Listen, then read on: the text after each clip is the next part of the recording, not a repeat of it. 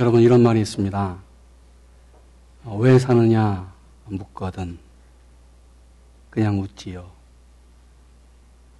아, 처음 들어보셨나요? 예, 왜 사느냐 묻거든 그냥 웃지요. 여러분 왜 삽니까? 왜 살고 있을까? 내가 여기 왜 앉아 있을까?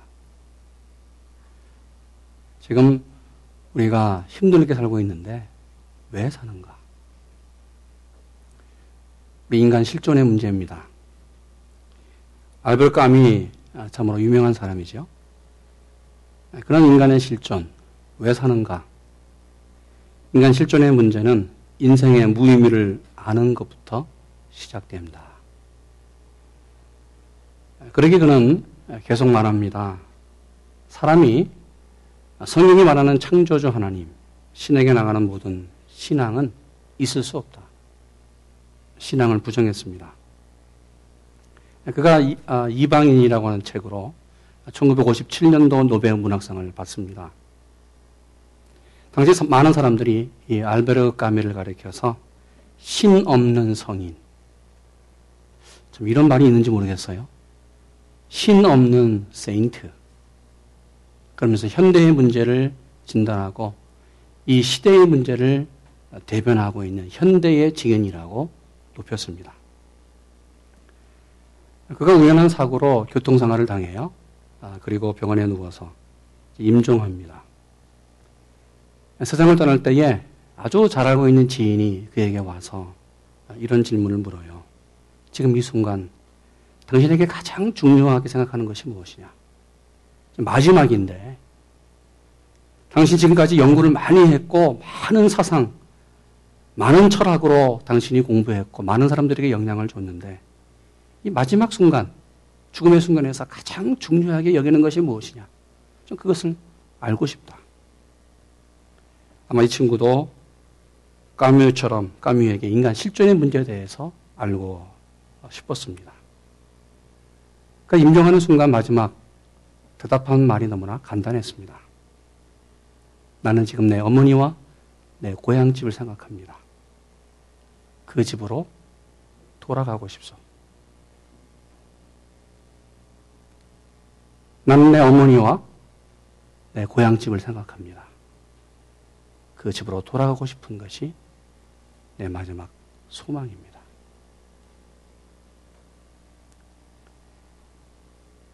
그는 어릴 때 아버지를 여의고 청각 장애자였던 어머니, 호로어머니 손에서 컸습니다. 죽어가는 마지막 순간 모든 것을 다 내려놓고 인간이 무엇인지 그는 다 잊어버리고 그저 집으로 돌아가고 싶었습니다. 그러나 그의 인생, 그의 삶은 그의 소설의 제목처럼 평생 이방인으로 살았습니다. 인생의 문제, 인간 실존의 문제에 대해서 해답을 얻고 싶었어요. 왜 사느냐? 왜 사느냐? 그러나 그는 해답을 얻지 못했습니다. 그러기 그의 종말은 허무였고 그의 종말은 무의미였습니다. 그는 영원한 이방인으로 살았습니다. 아니, 그가 가장 불쌍한 것은 그가 돌아갈 집이 없었어요. 그의 영혼이 돌아갈 집이 없었습니다. 오늘 성경에 돌아갈 집 없는 사람이 나옵니다. 돌아갈 집이 없어요. 26절 갈릴리 맞은편 거라사인의 땅에 이르러 육지에 내리심에 그 도시 사람으로서 귀신 들린 자 하나가 예수를 만나니 이 사람은 오래 옷을 입지 아니하며 집에 거하지 아니하고 무덤 사이에 거하는지라. 이 사람은 집에 거하지 않은 사람이었어요. 집이 없는 사람이었어요. 특별히 성경은 이 사람을 가리켜서 거라사 도시 사람이라고 말해요. 이게 큰 의미가 있습니다. 거라사. 거라사는 어떤 지역이었을까? 갈릴리 맞은편입니다. 갈릴리 동편입니다. 당시 로마 제국은 갈릴리를 중심으로 요단강을 중심으로 동서로 나누었습니다. 그리고 동편보다 서편보다 동편을 더 많이 강조하고 그러면서 거기에 많은 어, 군사를 보내고 많은 사람들을 이주시켜 살게 했습니다. 특별히 이 대가불기라고 하는 지역이 나오는데 그 의미는 10개의 도시가 있었던 지역이다. 아, 그래서 10개의 도시를 새롭게 아마 신흥 도시로 만들었습니다. 전략적으로 이 10개의 도시 가운데서 이 거라사가 한 도시예요. 헬라인들이 살았고, 아, 그리고 로마인들이 거주했던 곳입니다. 그러기에 번화한 도시였고, 아 지금처럼 샌프란시스코나 사무세처럼 아주 신흥 사업이 부흥하면서 번창했던 어, 도시였습니다. 아마 지금 요단 지역이라고 볼 수 있어요. 여러분이 걸어서 도시 사람, 헬라인, 이 사람의 문제가 뭐예요? 귀신이 그를 지배했습니다. 그러게 성경이 말하여 그는 오랫동안 옷을 입지 않고 집에 거하지 않고 그리고 무덤 사이에 살았다. 한번 생각해 보세요. 옷을 입지 않고 무덤에서 왔다 갔다 했어요. 이런 사람이 있을 수 있을까? 사단은 한 사람의 인생을 파괴했습니다. 인격을 무너뜨리고 그의 찬란한 미래, 도시 사람이었던 그 사람, 거라사, 참으로 신흥 도시에서 정말 번화하면서 번창한 도시에서 여러 가지 계획을 갖고 살아야 되는 그 사람이 찬란한 미래가 사라졌어요. 더욱이 사단은 그의 가정을 파괴했습니다. 여러분 사단이 예, 우리를 파괴하는 데 가장 먼저 파괴한 가정이 있습니다. 그것은 아담과 하와의 가정이었어요. 하나님이 가정을 만드시고 축복했습니다. 가장 처음으로 만드신 공동체가 가정이에요. 그리고 하나님이 보시기에 너무나 심히 보기 좋았던 공동체였습니다. 근데 부부와 부부 관계를 갈라놓고 이 사단은 형제와 형제를 반복시키고 나누었어요. 그러게 형이 동생을 죽였습니다.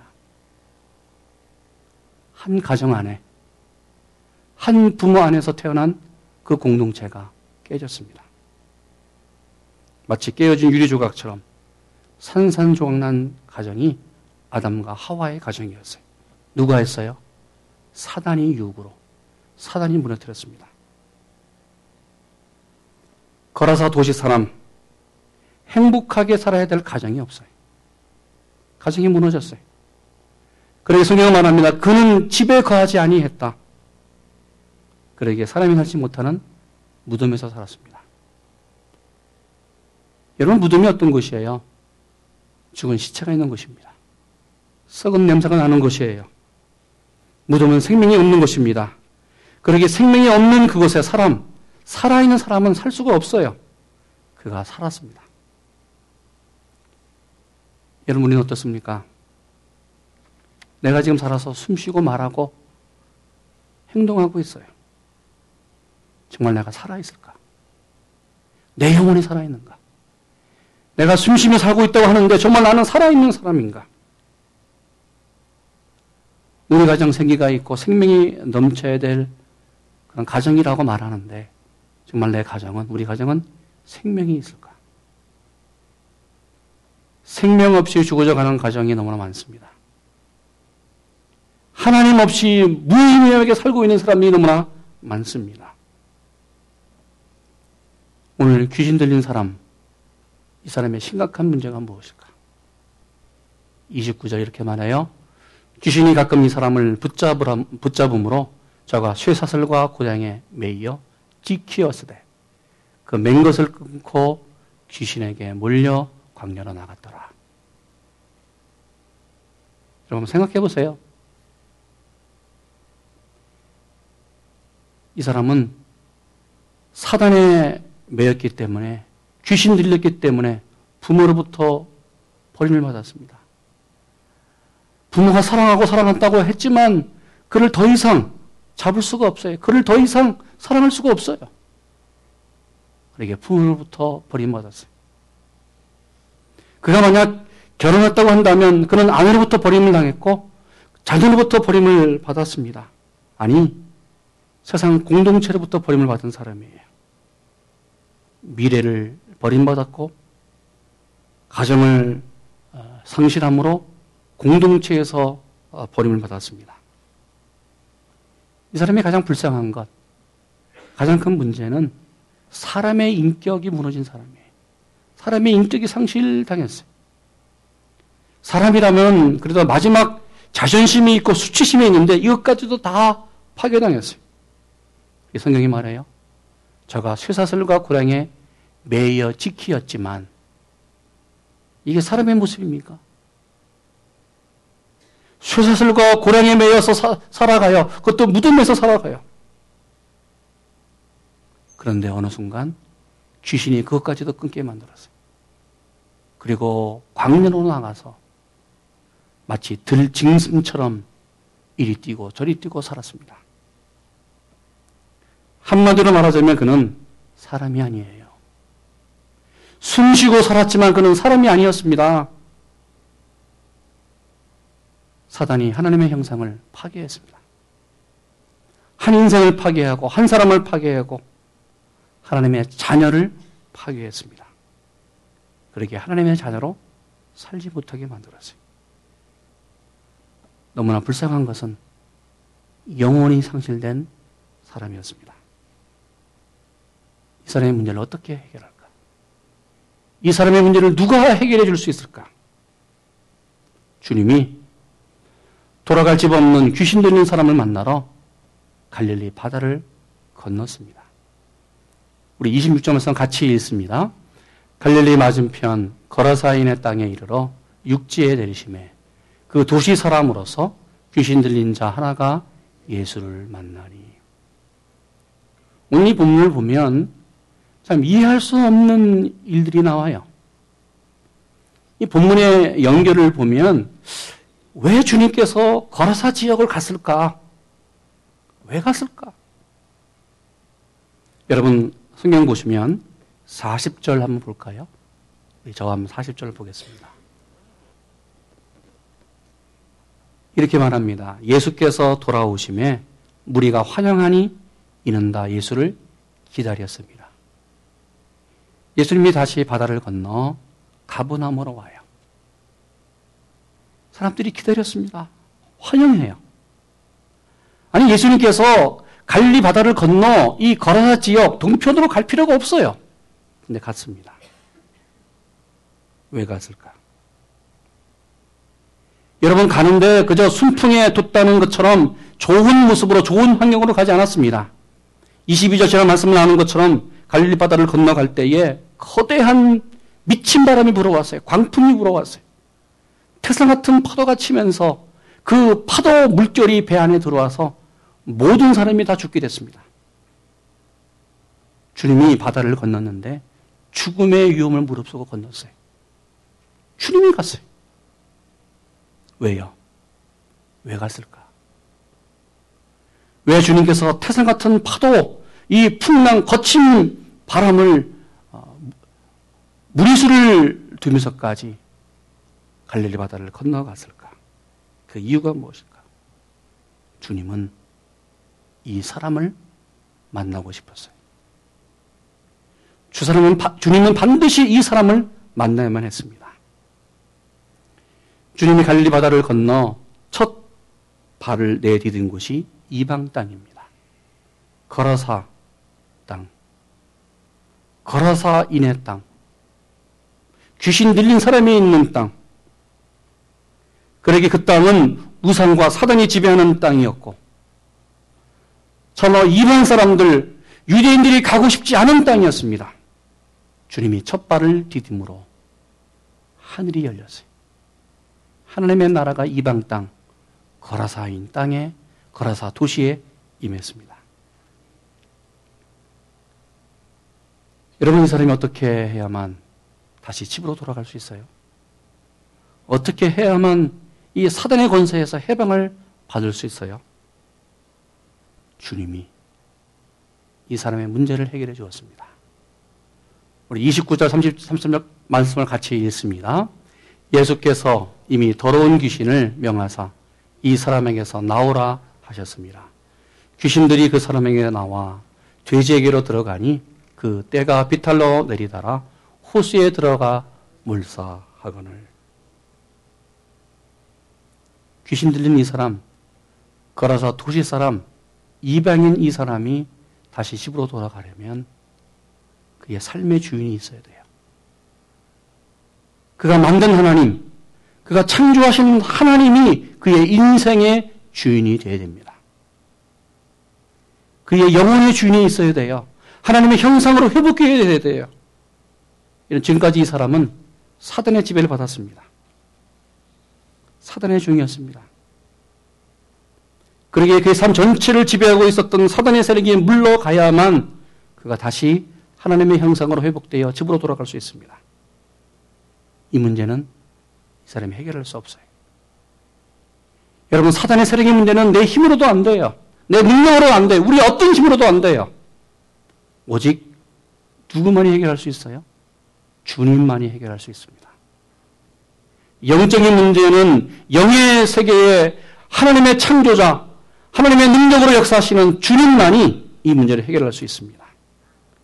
그러게 성경이 말하지요. 하나님의 아들 예수 그리스도. 세상의 모든 주관자 대신 주님만이 이 문제를 해결할 수 있다. 빌립보서 2장에 말합니다. 하늘에 있는 자들과 땅에 있는 자들과 땅 아래에 있는 자들로 모든 무릎을 예수의 이름에 꿇게 하시고 모든 입으로 예수 그리스도를 주라 시인하여 하나님 아버지께 영광을 돌리게 하셨느니라. 여러분 주님은 천사도 그 앞에 무릎을 꿇고 하나님의 형상으로 심어둔 우리 모두가 주님 앞에 무릎을 꿇고 아니 땅 안에 있는 사단의 세력까지도 예수의 이름 앞에 무릎을 꿇을 수밖에 없어요. 주님이 우리의 만왕의 왕이 되십니다. 창조주 하나님, 모든 것의 지배자 되시는 주님만이 이 문제를 해결할 수 있어요. 어떻게 주님이 해결했습니까? 주님이 말씀했어요. 이 사람에게서 나오라. 주님이 말씀했습니다. 더러운 귀신을 존재 가운데 살고 있는 그 사람에게 그 사람에게서 나오라. 말씀하자 귀신이 그 사람에게 나와 물러갔습니다. 여러분, 주님의 말씀은 능력이 있습니다. 하나님의 말씀은 지금도 살아있습니다. 다시 거듭 거듭 말씀드립니다. 하나님의 말씀은 살아있습니다. 여러분, 말씀을 믿으십시오. 말씀을 읽으십시오. 말씀대로 살아야 됩니다. 주님 말씀에 더러운 귀신이 물러가요. 영적인 싸움에서 우리가 이길 수 있어요. 여러분, 아무리 영적인 싸움에 내가 어떤 능력과 지혜가 있다고 해도 우리는 이길 수 없습니다. 오직 주님 말씀만이 영적인 싸움에서 우리를 이기게 하십니다. 걸어서 도시 사람을 찾아간 주님은 오늘 우리에게도 찾아와요. 그리고 우리에게 말씀합니다. 나를 묻고 있는, 우리 가정을 묻고 있는, 우리 교회를 묻고 있는, 이 미국을 묻고 있는 여러 가지 이상 증세들, 내가 도무지 해결할 수 없는 영적인 문제들 주님이 해결해 주실 줄 믿습니다. 나를 유혹하고 나를 계속해서 넘어뜨리는 정말 사람의 형상으로 하나님의 형상으로 살아가지 못하게 하는 모든 이상 증세들 주님이 말씀해요. 더러운 귀신아 이 사람에게서 나오라. 물러가라. 물러가라. 여러분 우리가 예수 그리스도의 말씀에 의지해서 말씀으로 살아가고 말씀을 선포하면 모든 영적인 우리를 괴롭히는 영적인 세력들이 물러갈 줄로 믿습니다.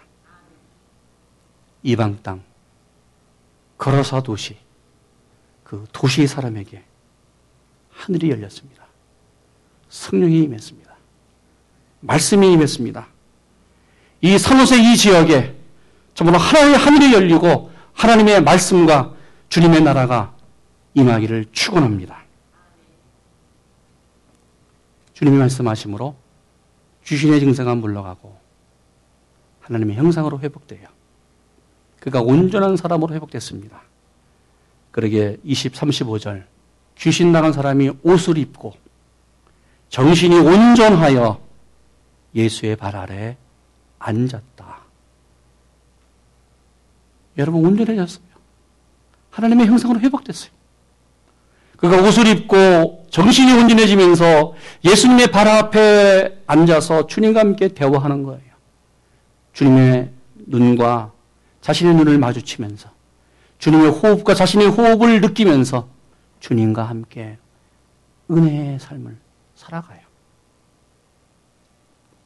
오늘 이 사람이 얼마나 주님이 좋았던지 성경 보시면 여러분 이 사람이 주님과 함께 있기를 구했습니다. 38절 보세요. 귀신 나간 사람이 함께 있기를 요청했다. 예수님이 너무너무 좋은 거예요. 예수님과 함께 살기를 원했어요. 아니, 주님이 이제 어디 가시는데 주님과 함께 동행하기를 원했어요. 이것이 하나님의 형상으로 회복된 사람의 모습이에요. 하나님의 자녀의 모습이에요. 내가 예수님과 함께 살기를 원해야 되는데 예수님과 점점 멀어진다고 하면 뭔가 문제가 있는 거예요. 교회 생활, 신앙 생활이 점점 점점 예전과 달라졌다고 한다면 이거 문제 있는 거예요. 이 사람은 하나님의 형상으로 회복된 다음에 주님과 함께 있기를 요청했습니다. 여기 주님이 말씀해요. 38절. 예수께서 저를 보내시며 가라사대 집으로 돌아가. 하나님이 네게 어떻게 큰 일을 행하신 것을 일일이 구하라. 주님은 이 사람을 집으로 돌려보내요. 주님은 그에게 사랑하는 부모, 사랑하는 가족, 자녀가 있는 집으로 돌아가라고 말씀했습니다. 왜요? 왜 돌아가라고 했을까? 집으로 돌아가. 하나님이 네게 어떻게 큰 일을 행하는 것을 일일이 보여주고 나타내고 말하고 증인으로 살아라. 주님이 광풍을 이기고 그 역경을 이기고 걸어서 이방 땅으로 오신 목적은 한 사람을 회복하기 위한 것도 있어요. 사단의 건설을 무너뜨리고 하나님의 나라를 임하게 하는 것도 있어요. 그러나 더 나아가서 주님은 한 사람이 회복됨으로 그 가정이 회복되기를 원했습니다. 이 사람의 집에 하나님의 나라가 임하기를 원했습니다. 그러게 성경이 말씀합니다. 주 예수를 믿으라. 그리하면 너와 내 집이 구원을 얻으리라. 할렐루야. 여러분 예수 믿는 나 때문에 내 가정이 구원을 받아요. 말씀으로 살아가는 나 때문에 내 친척과 내 부모와 내 자녀들이 은혜를 받고 날마다 승리합니다. 주님은 이것을 원하십니다. 예수 믿는 나 때문에 내 주변에 있는 사람들이 하나님을 체험하고 하나님을 믿고 예수 가운데 승리해요. 여러분 가정에 예수 그리스도를 주인으로 모시기를 축원합니다. 한국에 몇 가지 소식들이 많은데 그 가운데 예수를 믿고 변화된 정말 변화되기 힘든 사람이 변화된 사람이 한 분 있어요. 바로 이 사람이 이호령 교수입니다. 그가 22살에 한국문단에 데뷔한 이후에 그는 새로운 문학 지평을 열어갔습니다. 그러면서 50년 이상 한국 문학계와 한국 학계에 많은 영향을 줬습니다. 이대 교수로 그리고 문화공부부 장관으로 지내면서 많은 영향을 줬습니다. 세상에 많은 영향을 주었고 또 반대로 기독교에는 아주 지대한 악 영향을 주었습니다. 그는 성경을 논리적으로 비판했고 하나님을 통렬하게 비판한 사람입니다. 그가 강의하는 많은 강연장에는 젊은 사람들, 지식인들이 어, 몰려들었고 그의 강의를 들으면서 어, 반기독교 강의를 하는 것에 대해서 많은 사람들이 그렇다 동조했습니다. 그는 이렇게까지 얘기했습니다. 내가 노아라면 혼자 살겠다고 노아 혼자 살겠다고 방주를 짓지 않겠다. 아니 하나님이 살아계시냐? 그러면 6.25 때는 뭐 했느냐? 6.25 전쟁 당시 하나님은 무엇을 하고 있었는가? 그런 하나님을 믿을 필요가 뭐 있는가? 신학은 신하다. 그러기에 교회가 말하는 목사들이 말하는 신앙에 대해서 정신을 차리고 제대로 신앙을 가지라고 그는 신앙에 대해서 비판했습니다. 그는 철저하게 성령을 부인했고 신앙을 부인했고 하나님을 부인했습니다. 그러게 철저하게 무신론자로 살았습니다. 이러한 견고한 무신론자, 철옹성 같은 여리고성을 무너뜨린 사건이 있었습니다. 가장 그와 너무나 똑같은 비슷한 딸의 문제였어요. 이대 영문학과를 나오고 여러분 김한길 민주당 최고위원과 결혼을 했어요. 그럼 미국으로 왔습니다. 미국에서 법을 공부하고 검사가 됐고 어, 변호사가 돼서 정말 미국에서 성공한 사람으로 살아갔습니다.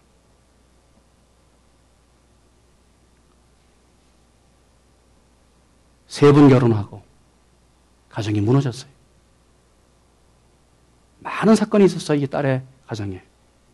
가장 큰 문제는 둘째 아이 때문에 결국 이 딸이 망막이 송실돼요. 너무나 많이 울어서. 그의 인생을 비관하고 어떻게 이길 수 없었기 때문에 결국 망막 박리라고 하는 그러한 진단을 받고 딸이 눈을 어, 볼 수가 없어요. 딸을 만나러 하와이로 갑니다. 앞을 잘 보지 못하는 딸을 보면서 그가 미국 교회를 처음으로 방문해요. 그러면서 그가 기도합니다. 신이 있다고 한다면, 아니, 기독교가 말하는 하나님이 있다고 한다면, 정말 하나님 도와주시옵소서. 이 찬란한 빛과 아름다운 풍경, 생명이 넘치는 세상, 모든 것을 당신이 만들지 않았습니까? 그런데 당신은 왜 내 딸에게서 그 빛을 거두려고 하십니까? 제 딸이 어제 본 것을 내일도 볼 수 있고, 오늘 본 내 얼굴을 내일도 볼 수 있도록 해 주신다면, 저의 남은 인생을 당신께 주님께 바치겠습니다. 그는 처음으로 교회에 나가 하나님 앞에 무릎을 꿇고 기도합니다. 하나님의 그의 기도를 들으세요. 들어주셨어요. 딸의 눈이 회복되고 앞을 보게 됐습니다. 정말 독설로 기독교를 강력 하게 비판했던 그가 주님을 영접하고 세례를 받아요. 세상에 놀랐습니다. 천지가 개벽한 사건이었다. 세례 받은 후에 그는 감정했습니다. 지난 과거 정말 내가 오류로만 보였던 성경이 지금은 생명의 말씀으로 구슬로 꿰듯 새롭게 보이고 있습니다. 세례받는 순간 그는 혼자 바들바들 떨면서 여기까지 내가 온 내 인생이 너무 불쌍해서 나도 모르게 눈물이 났습니다.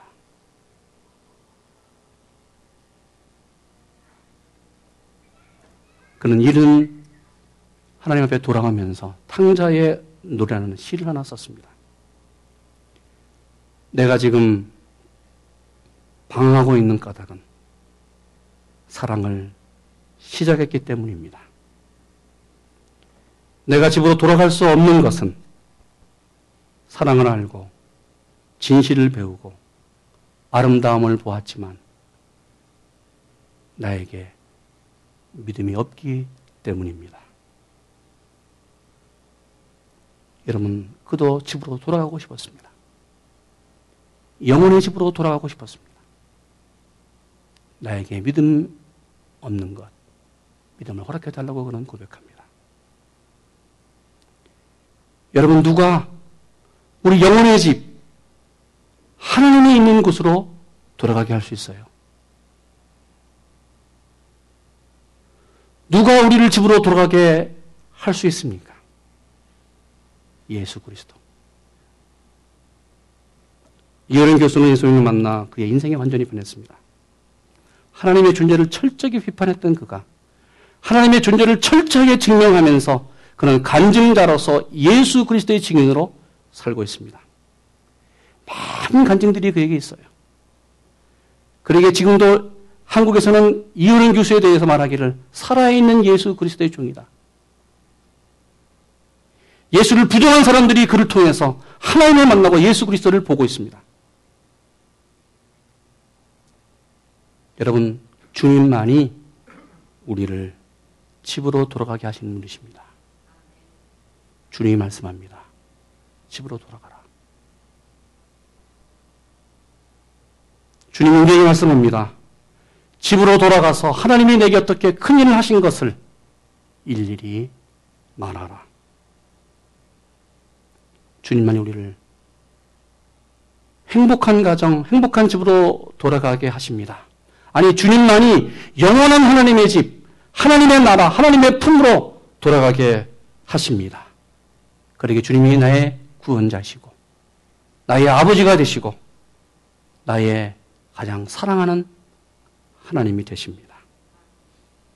여러분, 문제가 무엇입니까? 아직까지 해결되지 않는 문제가 무엇입니까? 아직까지 영적으로 싸우고 있는 문제가 무엇입니까? 지금 찾아오신 주님을 만나기를 축원합니다. 주님의 말씀을 듣고 주님 앞에 문제를 내놓고 창조주 하나님의 말씀을 들음으로 믿고 나아감으로 그 문제가 해결되는 여러분 되기를 축원합니다. 주님 말씀합니다. 집으로 돌아가라.